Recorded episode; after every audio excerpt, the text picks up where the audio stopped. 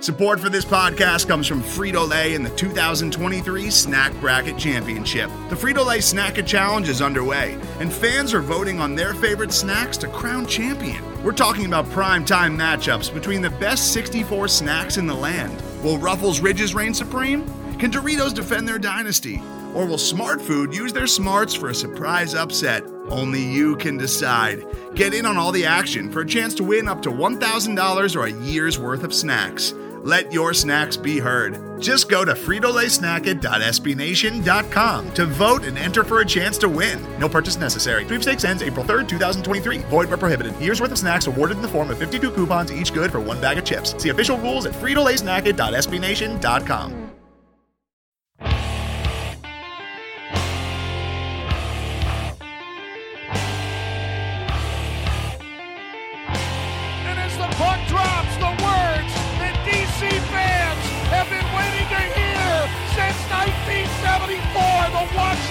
Capitals are the 2018 Stanley Cup champions. It's not a dream. It's not a desert mirage. It's Lord Stanley, and he is coming to Washington.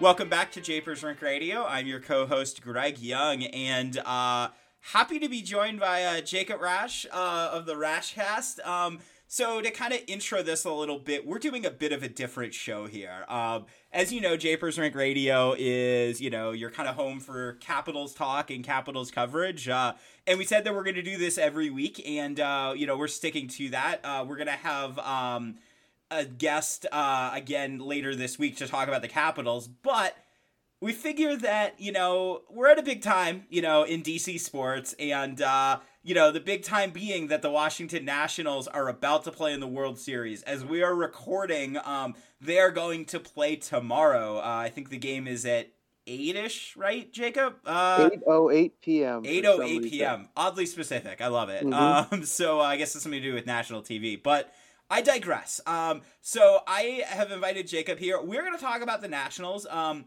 we're going to also talk about the Caps. We're going to kind of tie it in later. Uh, we kind of after the break, we're going to have a overall discussion and thoughts, kind of comparing the seasons a little bit. I know we've done that before a little, but I kind of want to go in depth a little bit with that and uh, kind of talk about like what the Nationals run means to DC and like you know maybe also a little bit about the kind of importance of you know DC sports recent success and kind of you know what does it mean to maybe shed the lovable loser tag a little bit you know or lovable lovable uh immensely struggled in the postseason so uh that was a bit of a long-winded introduction and roadmap but uh Jacob welcome how are you Thank you for having me. I'm doing quite well. And let me just say that uh, while I am not a huge hockey fan myself, uh, when I was in third grade, my elementary school won a contest uh, sponsored by the Caps. It was like a, a reading is fun type contest, and I got to meet Ken Klee and Slapshot. wow and I have a Ken Klee signed puck somewhere in my house. So uh, I guess I am kind of a hockey expert then. I mean, you are uh, Ken Klee. Uh, that's a that's a deep cut too. I love that. You know, that's uh, I haven't thought of it. I mean, one, I'm all about the alliterated alliterated names, right? Right. So, so great. But yeah, wow, that's it. That is a deep cut. So, uh, I will I will officially brandish you a uh, a hockey expert. So, uh. I don't know if I could do that via Skype, but I, I have officially designated you. So, uh, congratulations. So, Jacob, uh, introduce yourself a little bit. How long have you been uh, rooting for the Nats, and kind of what is your uh, history in terms of doing Nats related uh, things? Sure. So I am uh, 25 years old. I got in on the ground floor of Nats fandom. They moved here when I was 10 years old. So I've never really known another team. Uh, I've been a Nats fan obviously since 2005. I have. Uh, I went to. I did not go to the first ever Nationals game. I didn't have tickets for it. As you may know, it was a very hard ticket to get. Yes, But I went was. to game number two Oh, and uh, I got on camera.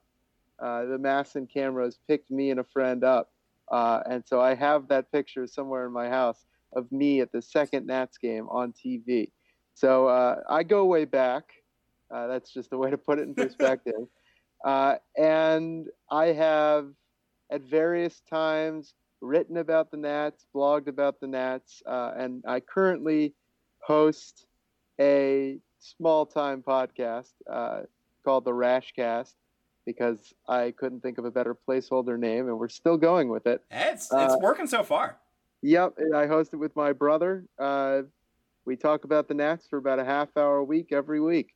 So, uh, yeah, I mean, I wouldn't wouldn't call myself a a Nats expert in terms of official credentials, but uh, I watch every single game, which I guess I, I don't know. Uh, I don't have official credentials, but uh, I like to think that I know quite a good deal about baseball. I was my my official credentials in terms of actually working inside baseball.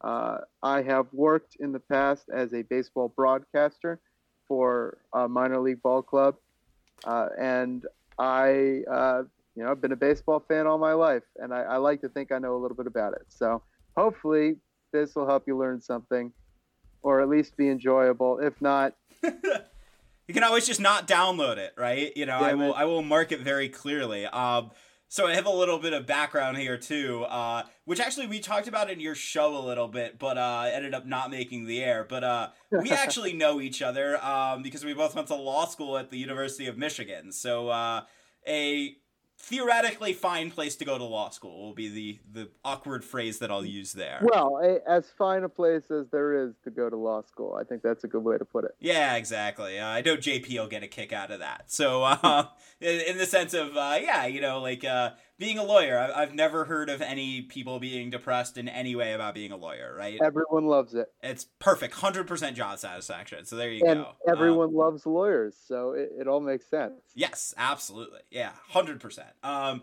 okay, so the Nats, they have um they have made it incredibly far. Um, obviously, pretty much as far as you can go. Uh, yep. You know, so I guess Jacob, I'm kind of curious, like just overall thoughts on this run for the Nats. You know, I mean, they've we talk about that.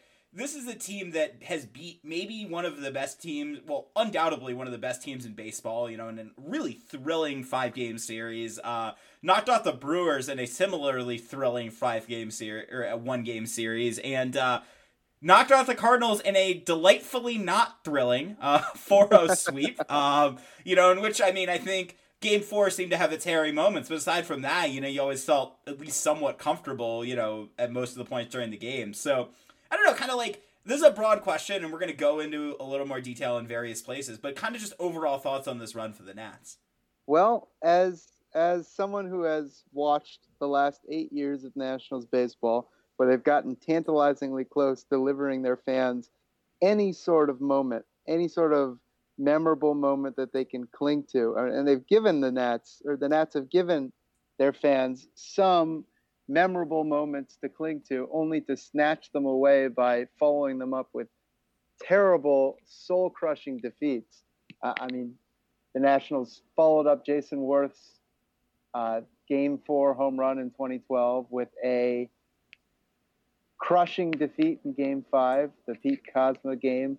Uh, in 2017, they followed up a Herculean Stuff of Legends performance by Stephen Strasburg, his flu game, yeah. with a crushing, soul destroying defeat in game five. The great thing about this run is it has now given us multiple moments that can stand on their own, that can't really be soured by any future failures. Uh, the Soto two run single and error in the wild card game. The Rendon and Soto home runs off of Kershaw in the NLDS. The Howie Kendrick grand slam in that same game, in game five, to seal a victory for the Nats and send them for the first time to the second round to the NLCS, where they steamrolled the Cardinals held them to a 130 batting average and a slugging percentage under 200 uh, in what has to be considered one of the most thorough dominations of another team in any postseason series. those moments all stand on their own. And, and a pennant, even without a World Series win, a National League pennant is something that you can celebrate. It's something that you can on a scoreboard or around a ballpark. It's not the the four division titles that the Nats have displayed prominently around Nationals Park because they've had nothing else to display. So that to me has been the greatest thing about this run. The Nats now have given their fans something to cling to. Uh, and obviously, a World Series would be even greater than all those things. But even absent that, they, they have something now. And we, we have moments that we can look back on and say, wow, I can't believe that happened and I got to be a part of it. Yeah. Now, okay, I'm going to ask you a question that has no answer, but I'm curious about it. So, Sure. um, now I think to me, I mean, you look at these games, particularly you know the first six games, right? You know the five games against the the Dodgers and the one game against the Brewers, and you think, wow, you know. Even even more than just making you know the World Series, these were just incredible games. So, I mean, do you think you would have the same emotion? Do you, I, I mean, and I struggle with this too. Like, would I have the same emotions if you know if it had just been clinical and they had swept the Dodgers and won six nothing against the Brewers? You know, I, I mean, because it seems to be at least a little bit that one of the mantras, and I know it's a cliche, but yada yada, you know, of wow, you know, this team kind of overcame the ultimate adversity. You know, 19 and 31 is now just a catchphrase among Nats fans. And so, do you think there was something maybe to the way that these games were played that kind of added to it? Or do you think you were always just going to have this kind of indelible achievement by just the nature of even getting there? I think it's not just the way that these games were played. It's not just the way this season has been played. It's also the the seven previous years of frustration Yeah. that have built on and added to the sort of specialness of this moment. I think had the Nationals say ran through and won a pennant in 2012 only to lose in the World Series to say the Tigers, uh, I think that would have been special and it would have been fun. Uh, and that whole season was special and fun because there were no expectations and there was no burden. The, the team was unburdened, A, by expectation, and B, by any sort of history. But now, here we are in 2019. This is a team that's been burdened by crushing failure for seven years after regular season success and heightened expectations. It's a team that, that almost looked like it burned through its core. It lost Bryce Harper. Uh, its players are aging. I mean, it, Yeah. it, it felt like last year was their best chance to finally close things out and win a title. And instead, they finished at 82 and 80. So this season had a lot of urgency to it at the beginning, but not a lot of expectations. And then the, the 19 and 31 start sort of blew all those expectations away or, or all that urgency away. And it, it just seemed like it might never happen. And every single step of the way, the Nationals have managed to surprise and delight and come up with these improbable comebacks. You know, first in the season, then I mean, you want to talk about sort of a prelude in the regular season. Uh, that Mets game where they were down six in the ninth inning. A game I was at, and then I I'll I'll steep in shame for this. I I left at the ninth at the you know I I wow I can't believe I'm admitting this out loud, but I will on admit it. air. I left now uh, there's yeah, a record of it. I I left that game in the uh at the at the top of the ninth inning. I don't blame you. Yeah. Uh, I, I'm not going to shame anyone for leaving a game early. I often do it, uh, which whether or not that makes me a true fan, I don't know. I, I rage quit baseball games a great deal. yeah. Uh, I know that uh, the previous best comeback in Nationals history in the ninth inning was uh, June 21st, 2011. Uh, that was the game where Was that the Wilson, Wilson Ramos walk off? Yes. Yeah. That's the Wilson Ramos walk off. Uh, and I left in the eighth inning when it was five to one because I had stubbed my toe earlier that day and it was hurting. Uh, so I don't get to shame anyone for leaving a ball game early. yeah. But uh, so they they pull out that improbable comeback. Then they pull out the improbable comeback in the wild card game. They beat a team that I don't want to say they had no business beating the Dodgers because that's not accurate. But to beat the Dodgers required a whole bunch of breaks. They were a clearly worse team, certainly over the course of a regular season. With the Dodgers, the Dodgers' main asset or greatest asset, the one that, that makes them into an 106 win team, is their incredible depth. Yeah. Uh, but that's sort of neutralized in a very short series of five games. The Nats were able to use their starters in relief. They were able to oh, uh, roll out Scherzer and Strasburg in three games of that series, and the three games they won were the ones where those guys pitched. Yep. Uh, they took advantage of that. They took advantage of unbelievably questionable decision making managerially by Dave Roberts in the fifth game of that series. Uh, and they managed to pull out a victory that I, I don't want to say they had no business doing, but it was certainly something that defied the expectations. Yeah, the odds were definitely stacked against them in that series. Right. Yeah. Well, and to come back from 3 1 down in the eighth inning yeah. uh, against, and obviously the decision to, to bring him in was questionable, but it's still Clayton Kershaw, Yeah. who is the best pitcher of his generation. Surefire Hall of Famer. Hall of yeah.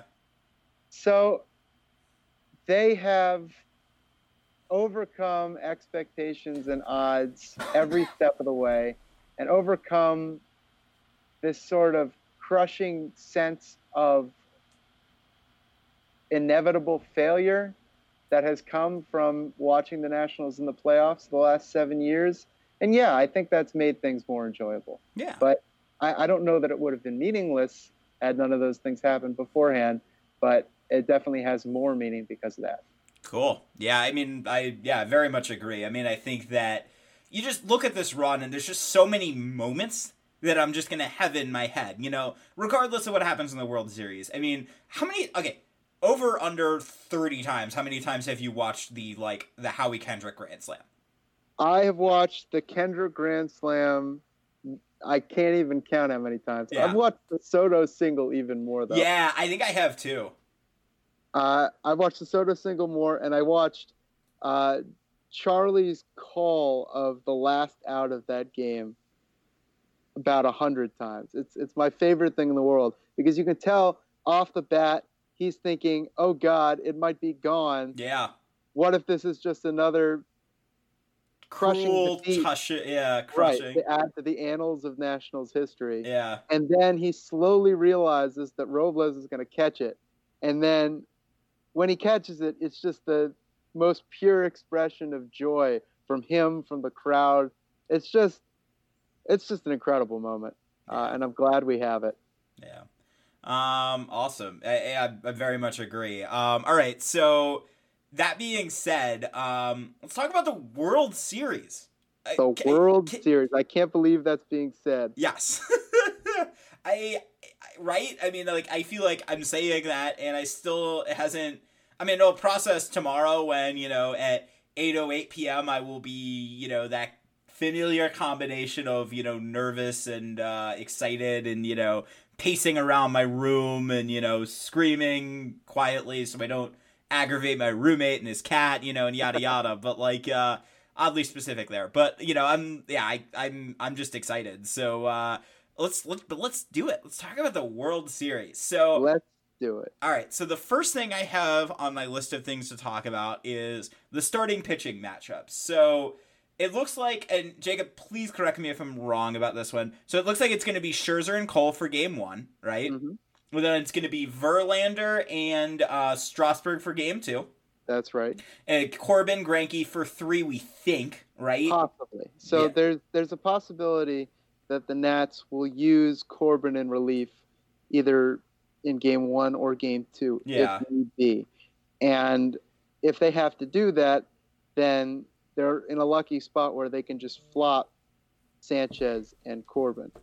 Uh, now I don't know how effective Corbin will be if he has to work out of the bullpen for one of those two games and then come back in Game Four, but. Uh, I mean, it's certainly an option. Yeah. Yeah, and so I mean the beauty of Sanchez pitching as well as he has so far is that it kind of gives you that option, no, of like you know you can f- throw him on game three, and I mean you probably like Greinke in that matchup a little bit, but it's not crazy, right? You know that that Sanchez could maybe come out in front that game. Well, I mean the interesting thing there, I mean obviously Corbin and Sanchez will each have to pitch at some point Yeah. in this series. So flopping them so that Sanchez is, is starting game three and Corbin starting game four doesn't really do that. I guess that's much. true. yeah, But it doesn't really matter ultimately. The big concern is that you're you're basically choosing which one of those guys is going to start multiple games possibly in a seven game series. Yeah. Uh, now, the benefit of having Corbin start game four as opposed to game three is as soon as he starts game four, in game six and seven, he would be available in relief. Yeah. Uh, but I don't know how. I, I don't. The, the, the problem that you bring up, uh, and it's a valid one, is that then you're looking at Sanchez versus Greinke in game three. Uh, and it's possible that you're already down 2 0 at that point, and that game becomes a super duper must win. Mm-hmm. And would I feel better about Corbin over Sanchez in a must must win game? Probably. Yeah.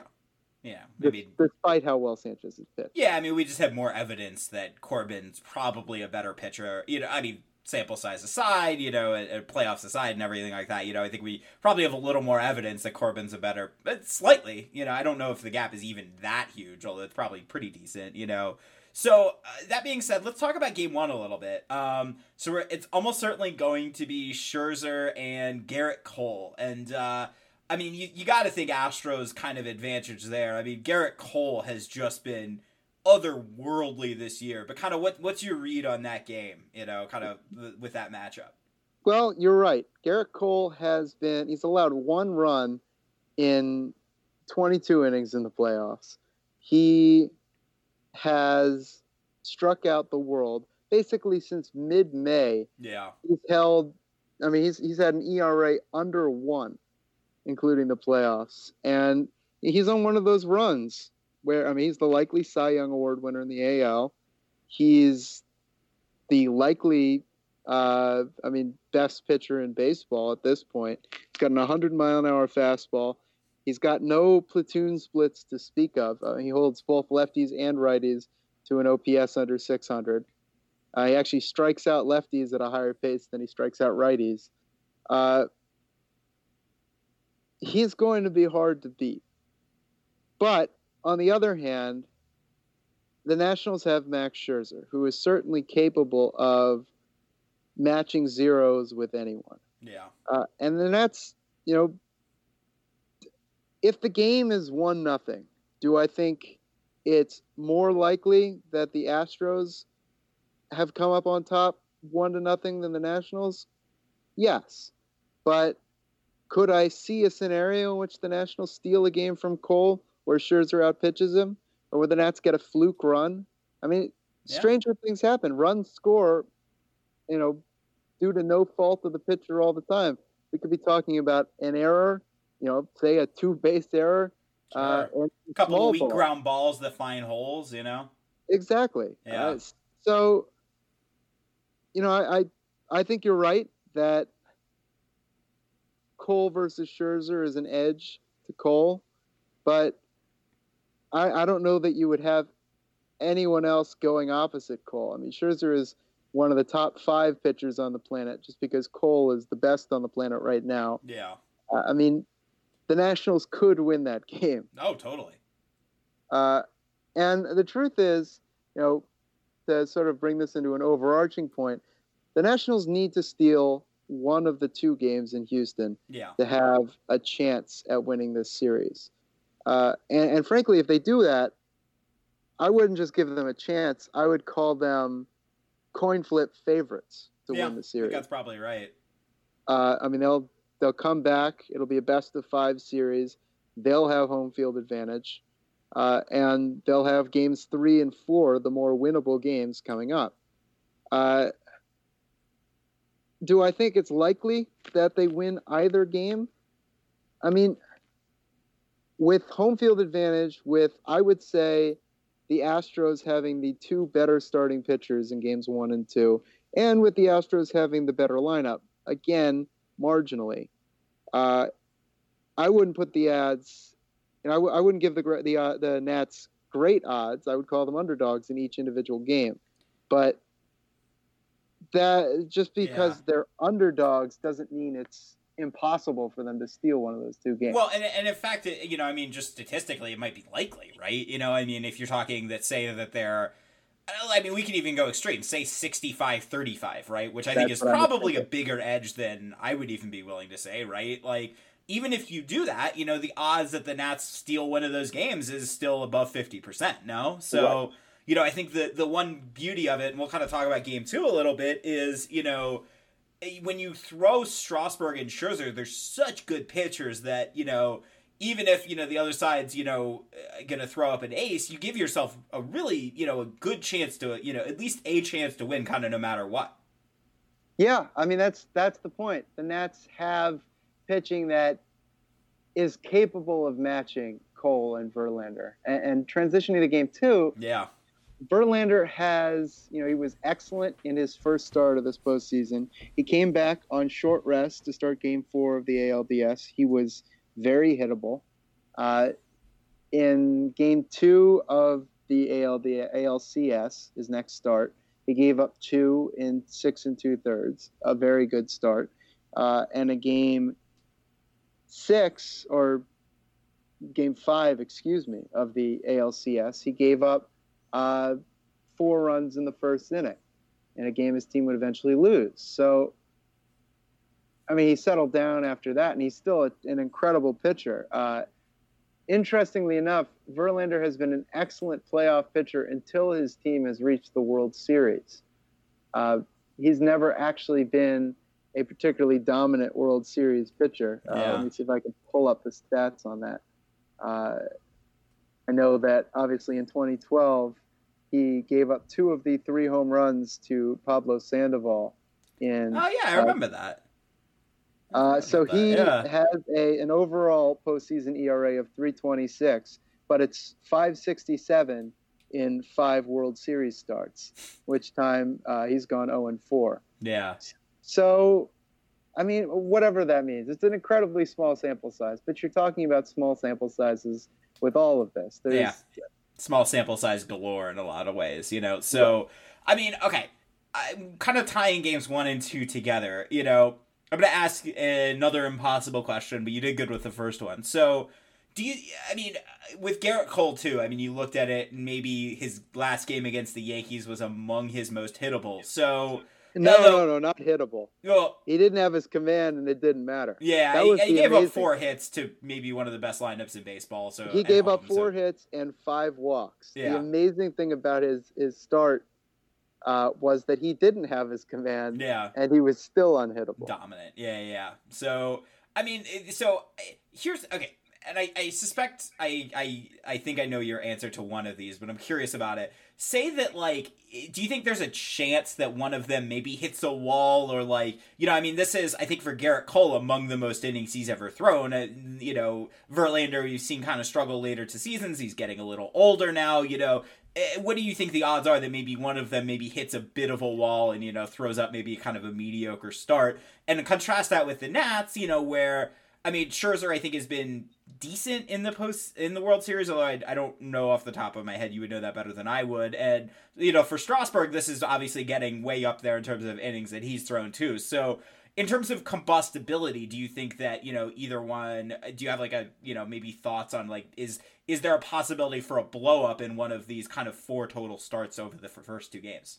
Well, let me say this about Verlander. In 2011, between the uh, between the regular season and the postseason, Justin Verlander threw 271.2 innings. Jeez.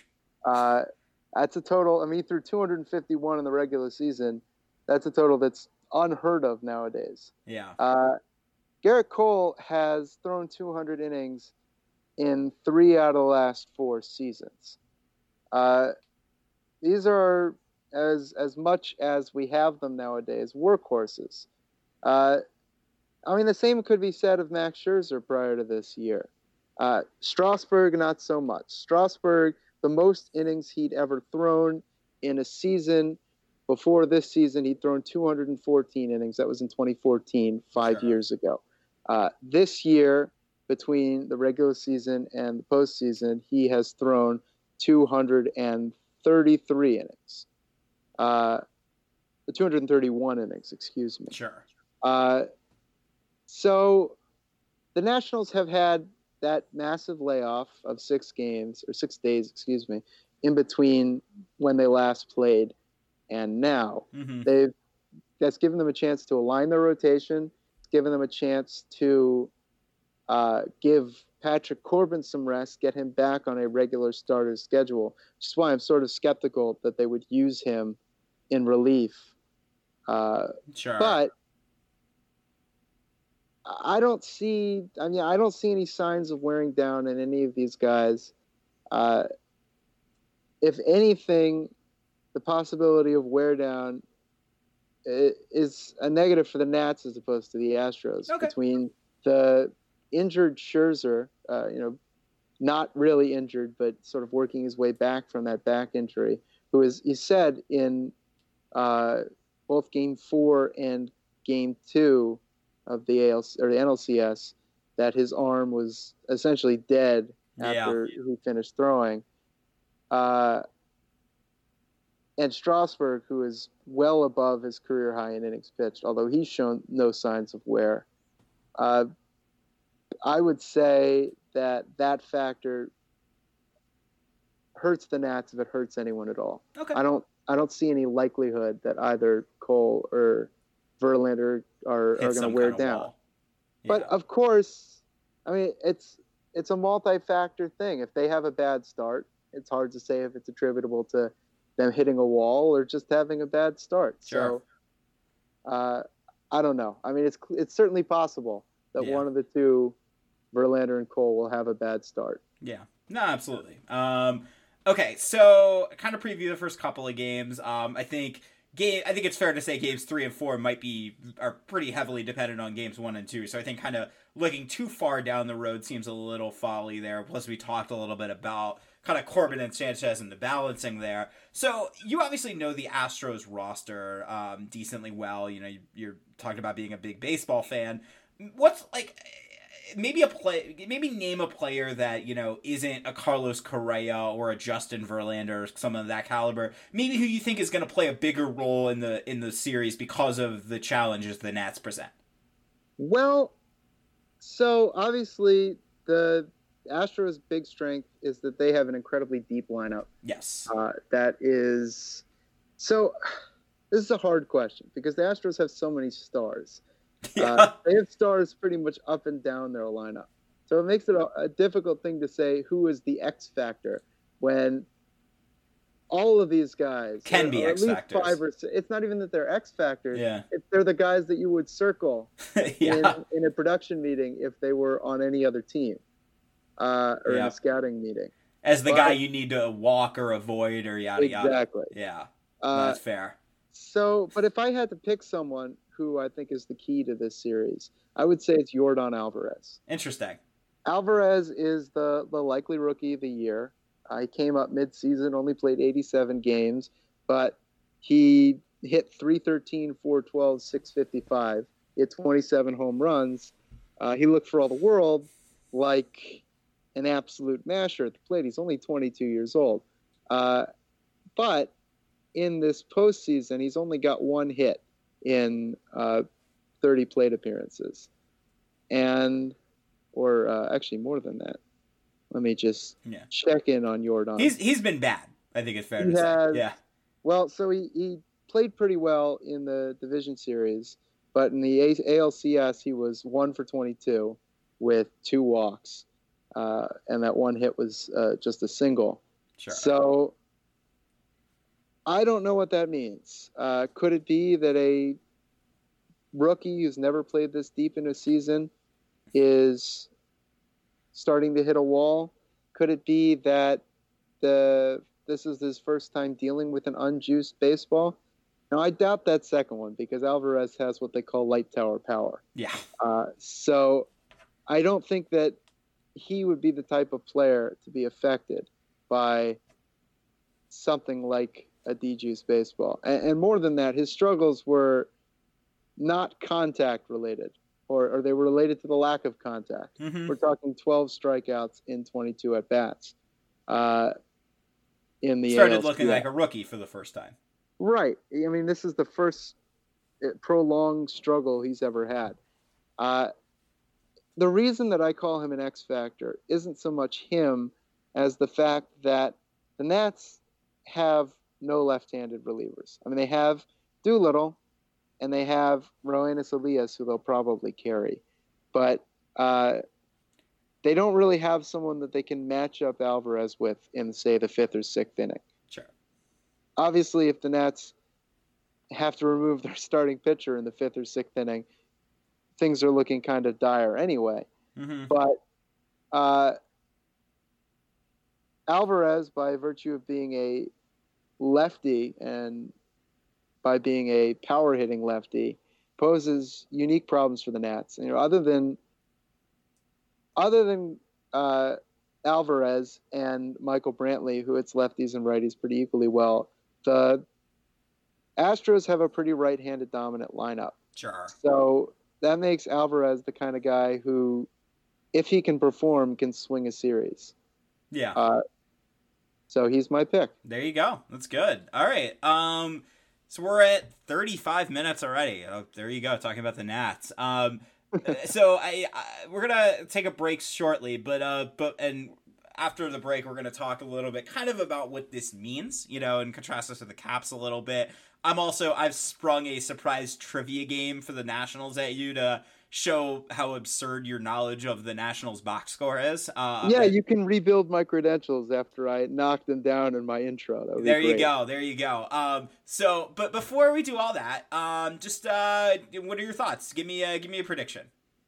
Okay, uh, and as much as I hate to do this, I, if you put a gun to my head and said you had to make a prediction, and uh, that is what you're doing, That is. uh, I would say Astros in six. Yeah, that's actually kind of exact. I'll, I'll be different, and I'll say uh, uh, Mark Zuckerman had the Nats in seven with his, uh, I think, pretty generous analysis of the play of the position by position. Although, I mean, obviously, very smart and good writer. Um, I, you know, I would say, yeah. I mean, I think I think it, you just look at this. I think the the likely pick is probably somewhere in the Astros six to seven range. You know, I think the Astros are a better but not way better team. I thought the Vegas odds of them were a little high, at least to me. Um, so I go, yeah, I think I'm gonna mirror you and go Astros in six, and just keep my fingers crossed that I'm wrong. So uh, that being said, uh, we're gonna take a break here, and uh, on the other side, we're gonna talk a bit, kind of about the community and kind of what we all think that this means.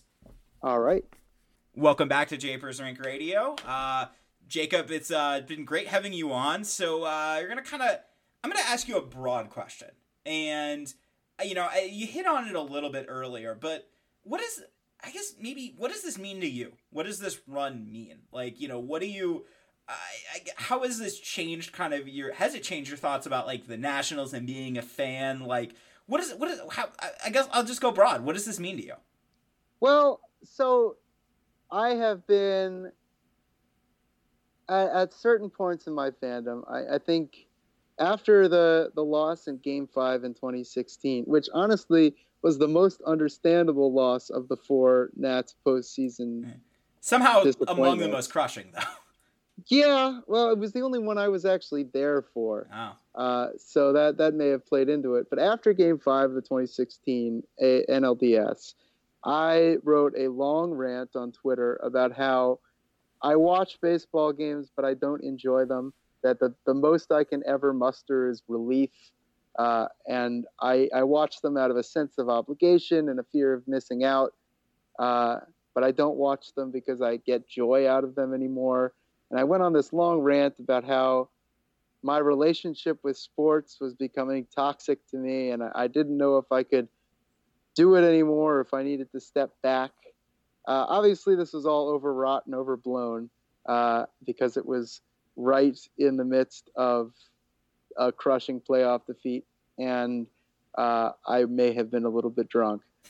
But how, how all great Twitter rants start, right? yes, uh, I really do think that they should have a breathalyzer test uh, to log on to Twitter. Amen. Amen. That would be a really agree. good idea. Yeah. but uh, I think that at least for me, I, you know, I've I've watched especially the NLCS games with almost a complete lack of tension in in a way that I'm not really sure that I've been able to do before, or at least since this run started. Uh, I have a tendency to watch baseball in a way that makes me panicked and tense and uptight.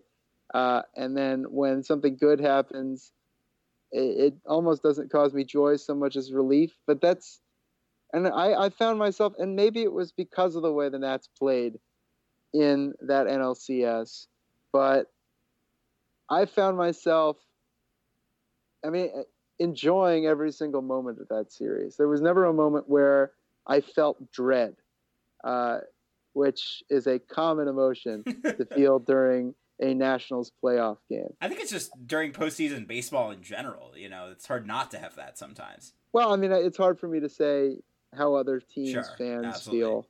Uh, I feel like when you're a team with expectations and you've been there before, the emotion is less dread and more anger. You know, if you're a Yankee fan and the team doesn't win or the, the cut doesn't come through, I don't think you feel dread that they're not going to do it so much as anger if they don't, because you know that they've done it before and you don't feel some sort of, I don't know, deep uh, psychic curse. You Yeah. feel more, you know, an expectation. Uh, but that's just me doing armchair psychology. No, no, no, no, no. I think that makes sense.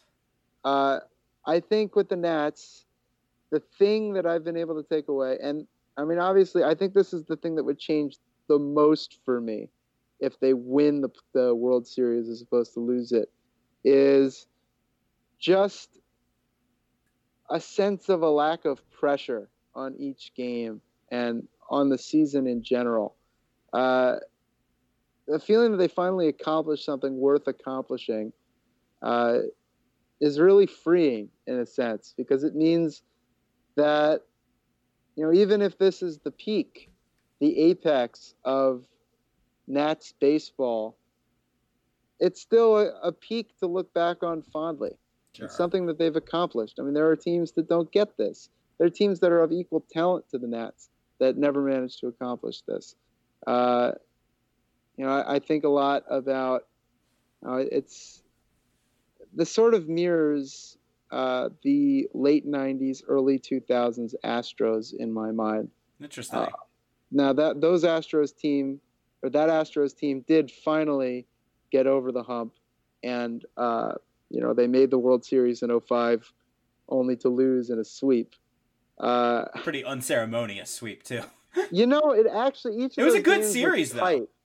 but Yeah. I, I think that's that is a World Series that, by virtue of the fact that it was a sweep, and by virtue of the fact that it was won by the Chicago White Sox, a team that doesn't really have a vocal fan base. No. It and sort of I, I gets- think, like it's the World Series everyone forgot. Like Exactly. Both metaphorically and sometimes literally.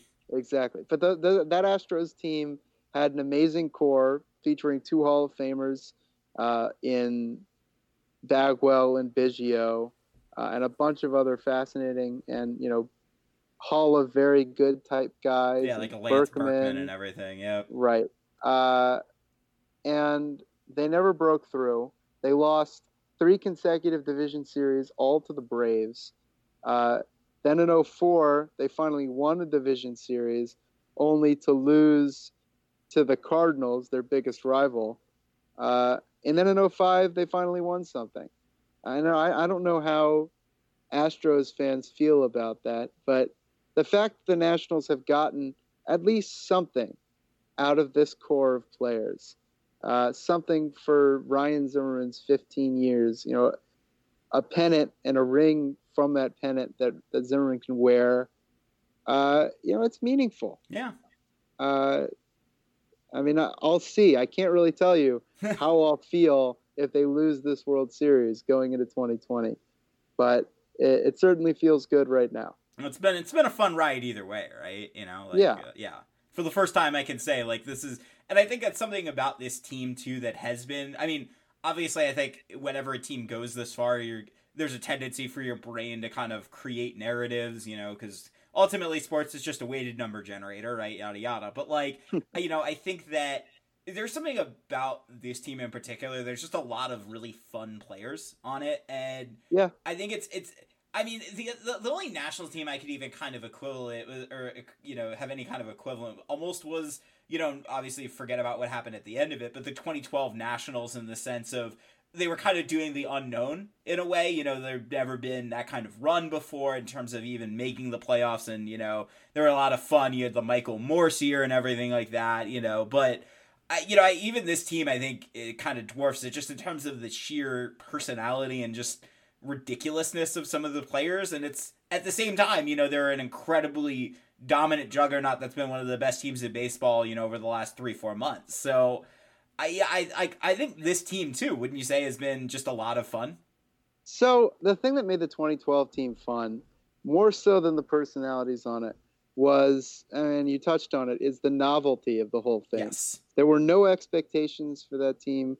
Uh, I think I remember reading the ESPN the magazine season preview for 2012 and being so excited when ESPN the magazine picked the Nats to win the second wild card. Yep. and I was just thrilled because the possibility that that team could make the playoffs was shocking to me. And then there was that statement that Davey Johnson made before the 2012 season where he said, Our pitching staff is just as good as the Phillies pitching staff. And keep in mind that this was a Phillies team that had won 102 games the year prior that had the big four, Roy right? Halladay, that, that, staff. Yeah. Roy Halladay, Cliff Lee, Roy Oswalt, uh, and Cole Hamels on it. Sheesh. Uh, and everyone laughed him out of the room. Uh, but, and he ended up being right, regardless. But the, the point is that that team was fun more so because it was an unburdened season than because of any of the players on it. As someone said this on Twitter, I can't remember who, a while back. Uh, this team seems to be the 2019 Nats seem to be the first team where the team chemistry has come before the winning. Uh, Yeah. These people all seem to genuinely like each other. Uh, and the, the clubhouse has a very different flavor than it's had for any of these other runs. I think the Nats had a reputation, a largely deserved one, of being sort of a a stuffy team, not not to maybe the uh, the heights of the Brian McCann Fun Police Braves or anything, Yeah. but it was a very white team, a very sort of Traditionalist Tra- team in a lot of ways. yeah. I mean, the most fun player on that team was Bryce Harper, uh, and Harper got sort of buttoned down and very. Uh, I mean, after those first two years where he seemed to hustle all over the place, run till they tag you, he seemed to just turn into a, a traditional star baseball player whose marketing gimmicks annoyed more than they uh, brought joy. Yeah. Uh, and that's not revisionist. No, Uh, it felt a little forced, I think, even at yeah. the time. but this team has a diverse flair uh, or diverse not flair that's the wrong word but it, uh, it's got a a diverse feel to it where it seems like you know it, it's not only got the clubhouse has a good mix of leadership from you know it's got latino leaders it's got white leaders it's got players who bridge that gap obviously you're thinking of Brian Dozier. Yeah, that's the, that's the name I had in my head. You know, someone who kind Right. of like, you know, because I think there's, I mean, and I think Doolittle talked about this at one point. There's a natural kind of divide that just happens sometimes because I mean, it's a group of people, and this just happens with people, right? Of like, Right. you can kind of self segregate, and when you have a player like a Brian Dozier, who, if I'm not mistaken, isn't he fluent in Spanish? Yeah, pretty close to it. very hard towards fluency. Yeah, and I mean, you know, and someone who's just actively willing to kind of bury that, you know, and you see, I think, you know, beyond just the results of like, you know, just kind of the impact that just has on them as people. Yeah, I mean, and the funny thing about Dozier is, you know, to all the world, he sounds and sort of looks like a good old boy from Mississippi, Sure. but uh, he's he's definitely exceeded my expectations for what type of person he is. Uh, obviously, we don't know these people; we know them sort of facially and and through what we see uh, and through what the, the things that they want us to see sure. uh, and the narratives that the media and the team push out. But Dozier has surprised. Yeah. And, uh, you know, this team has legitimately organic celebrations and uh, things that bring the fans in. Uh, it's a it's an a lot. I mean, it's a fun team. The season has been a lot of fun. The season's been fun in part because of the personalities, in part because of the way that they have diminished expectations and then exceeded your wildest expectations. Yeah. Uh, it's been a really meaningful year and it's been a really fun one. And obviously, if they win four out of the next seven, it'll be an even more meaningful year. But even if, if this is as far as they go, just to be able to play the last game of the season is pretty incredible. Yeah. I agreed. Agreed. It's been a lot of fun. All right. Well, we are at 50 minutes. So Oh, uh, boy. J- JP's going to yell at us, but I, I have to, while I have you on, I have to play. We're gonna we're gonna call it Nats trivia. So um, Sure. I am going to give you a date, and I'm not going to know if the Nats even played on that date. Uh, but I will look it up, and I'll maybe give you the two teams, and you're going to give me a um. Do your best to give me a quick rundown of what happened on that day and uh, kind of the basic breakdown of the game. So you ready? Okay. Yeah, if All you right. give me the if you give me the teams, I can probably do it. Okay. All right. So we're gonna pick. Um, let's just let's start easy this year. All right. So we're gonna pick June sixteenth of 2019 this year. What ha- they the Nationals played the Diamondbacks. What happened in that game? Give me the day of the week, and I can. It was all right. June 16th was a. Uh, sorry, I will look this up. Um, June. I knew they played the Diamondbacks on June 16th. I just couldn't remember what day of the week it was. I think it's Friday. Oh, it was the, yeah, yeah. It was the first Nats game of a homestand. Okay, so it's the Thursday game. They Yeah. got absolutely shut down. This is a bad omen. Bad omen that you picked this game. They got shut down by Zack Greinke. Wait, the 16th? Uh, yeah, I have the 16th. Not the third. Okay, 16th is a Sunday. Oh, you're right. Oh, you're right. You're right. You're right. I know that because my birthday is the 13th. You said it was the first game of the homestand, and that was the game they got shut down by Greinke. Uh, the 16th, they won going away. Yes, It was they an did. absolute destruction. Uh, let's see. Uh, right. Strasburg Pitts Saturday. He lost. It was a 10 to 4 game. Uh, I believe they won 15 to 5. yeah, that's correct. All right. Um, okay. Do you um there was a player that homered twice and had uh they were both It was like, Matt big- Adams. He Matt had seven RBIs. All right. Uh he hit a uh looks like a grand slam and a three-run homer. That's right. Seven RBIs. He had two hits. Both of them were home runs. Okay. All right. So we're going to call that a win. Um so we're going to go um let's That's see. that's a win. Yeah, we're, we're giving you a win. Yeah, that's, That's fine. fine. Uh, That's an unqualified win. Yeah, absolutely. proud of that I- yeah, yeah. All right. Uh, all right. I'm looking up something else. Uh, okay. So, um, May tw- and I'm literally just making up dates as I go. Um, Okie doke. So here we go. Um, May tw- uh, this is 20. Wait, uh, one sec. This is great podcasting, obviously here. Um, it's perfect podcasting. All right. Wednesday, May 23rd of 2018, the Washington Nationals played the San Diego Padres. What happened in that game? Okay, which game of the series was that? This was the let's see. Uh, I believe it was the uh, last game of that series. Okay. Crap. Well, I'm getting it confused in my head with Yes, the it was. final. I'm getting it confused with the the final game of the 2017 Nats Padres homestand, uh, where Joe Ross got beaten five to three. I know that's not that game. Yep. Uh, let's see. Oh Ma- man. All Oh, right, boy. it's uh, it was a Wednesday. They played Monday through Wednesday at home against the Padres. Yeah, I'm pretty sure they won, but I can't remember anything about that game. Wow. No, they did not win. Wednesday, May 23rd, 2018, they lost 3 to 1 to the Padres. Okay. Uh, Nope. I remember absolutely nothing about that game. Wow. All right, so we, we stumped you once for once. Well, the 2018 season is kind of a blur. All right. Was is there a better year that I should ask about? Well, 2012 will be my most impressive. I kind of have a uh, All right. a encyclopedic knowledge by date of 2012. Okay. All right. What? Well, let's do it. Um, I literally just swapped the year out. So May 23rd, 2012. Okay, who are they playing? They were playing the Phillies. Oh, I know this. Uh, wait, no, I don't know this game. No. Uh, all right. Hang on. And this is not going to make for good podcasting because I'm going to have to think about this. No, that's okay. Uh, all right. Game of the series. Uh, the game of the series was, uh, let's see. I'm looking at the summary here. Um, I believe that this was the first game of the series, if I'm not mistaken. Okay. Oh boy. Yeah. No. This is. Hang on. So Uh, it might not be actually.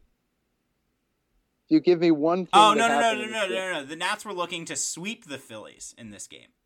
Okay. Uh, let's see. This was at CBP. Um, yes. Okay. Was it a five to two game? Did Roy Halladay start it? No, that was uh that was actually a different game. Uh, That was d- the twenty first, I guess. You're right. Yep. Yeah. All right. I couldn't remember if that was the first or the last game of that series. Okay. Was it a game started by Cliff Lee where Danny Espinosa homered? Nope, that was actually a different game. That was the second game of that, That was the second. Yeah, yeah, yeah. Oh my God. Okay. Brutal. This is this is rough. This is embarrassing. That's okay. Uh okay. I'm gonna cheat. I'll help you a little bit. Give me a Um, little help. Cole Hamels pitched. Okay. So this no, is, that I that does not. Hang on. Cole Hamels has pitched against the Nats so many different times. that's true. All right, but he's only pitched once on May 23rd, 20, uh, 2012. that is true. Okay. I'm gonna have to. He to. faced he faced this. Edwin Jackson. See, I have in my head a game started by Hamels, in which Ryan Zimmerman hit two home runs. Although no, that was started by Cliff Lee. It was. Oh boy, that shit. No, I might have stumped you. you have single-handedly ruined my reputation. well, uh, I here we go. All right. Well, that was actually a game the Phillies won four to one. Okay, that Uh, sounds like a very unmemorable game. It was. Uh, that was a game that uh, they. I think they busted up a potential sweep of the Nationals, if I'm not mistaken. That sounds about right. Hang Yeah. on. So uh, there you go. All right. Well, uh, we we, we Give me caught- one. Give me one more game to let, let myself redeem myself All right. Okay. Um. One sec. I have a I have a game that uh we're gonna we're gonna end this on a positive vibe. Uh. Okay. One sec. I'm looking up the date. Uh, and you're gonna know this pretty much as soon as I say it. Um. Let's try April four or April thirtieth, 2017. That's easy. Twenty-three to five. Come All on, right. Uh. And what was the most memorable thing of that game? Well, Anthony Rendon's ten RBIs, or the fact that they scored, you know, twenty-three runs is pretty good. Yeah, yeah. Actually, okay. Funny story about that game. I was actually um. This is gonna get me kicked out of law school. It's fine. Uh, I was actually in the middle of a, t- a four hour take home final when that game happened, and uh, I had to like take a break from like the final because I'm like, wait, twenty three to five? That can't that can't be right. And indeed, it was. So uh, oh, and by the way, now that I've looked at uh, the 2012 game, I do remember it. I have a vivid memory of Adam LaRoche hitting a home run in the ninth inning of that game right down the right field line, uh, right below the second deck off of Jonathan Papelbon. Yep. But I- uh, I don't Not not the most counts. consequential home run in the history of the world, but uh, no, but I do remember it. I- yeah, there you go. I'm There you- not. I'm not Rain Man. I, I need some sort of stimulus to jog my memory. All Uh, right. Well, uh, This is a bad segment. no, that's fine. This is a great segment. Uh, no, I all of the terrible. all I'm of the eight four. people that are gonna that are gonna make it this far in an almost hour long podcast are gonna Oh, enjoy boy. the crap out of this segment. It's gonna be great. Oh, definitely. Yeah, if they can stand to listen to me for 50 minutes, then hopefully they can stand to watch me embarrass myself for 10 more. There you go. There you go. Well, we all know that me looking up and picking random dates and totally having this planned out perfectly is great podcasting, is it not? Yes, everyone loves a podcast that requires substantial research during the podcast.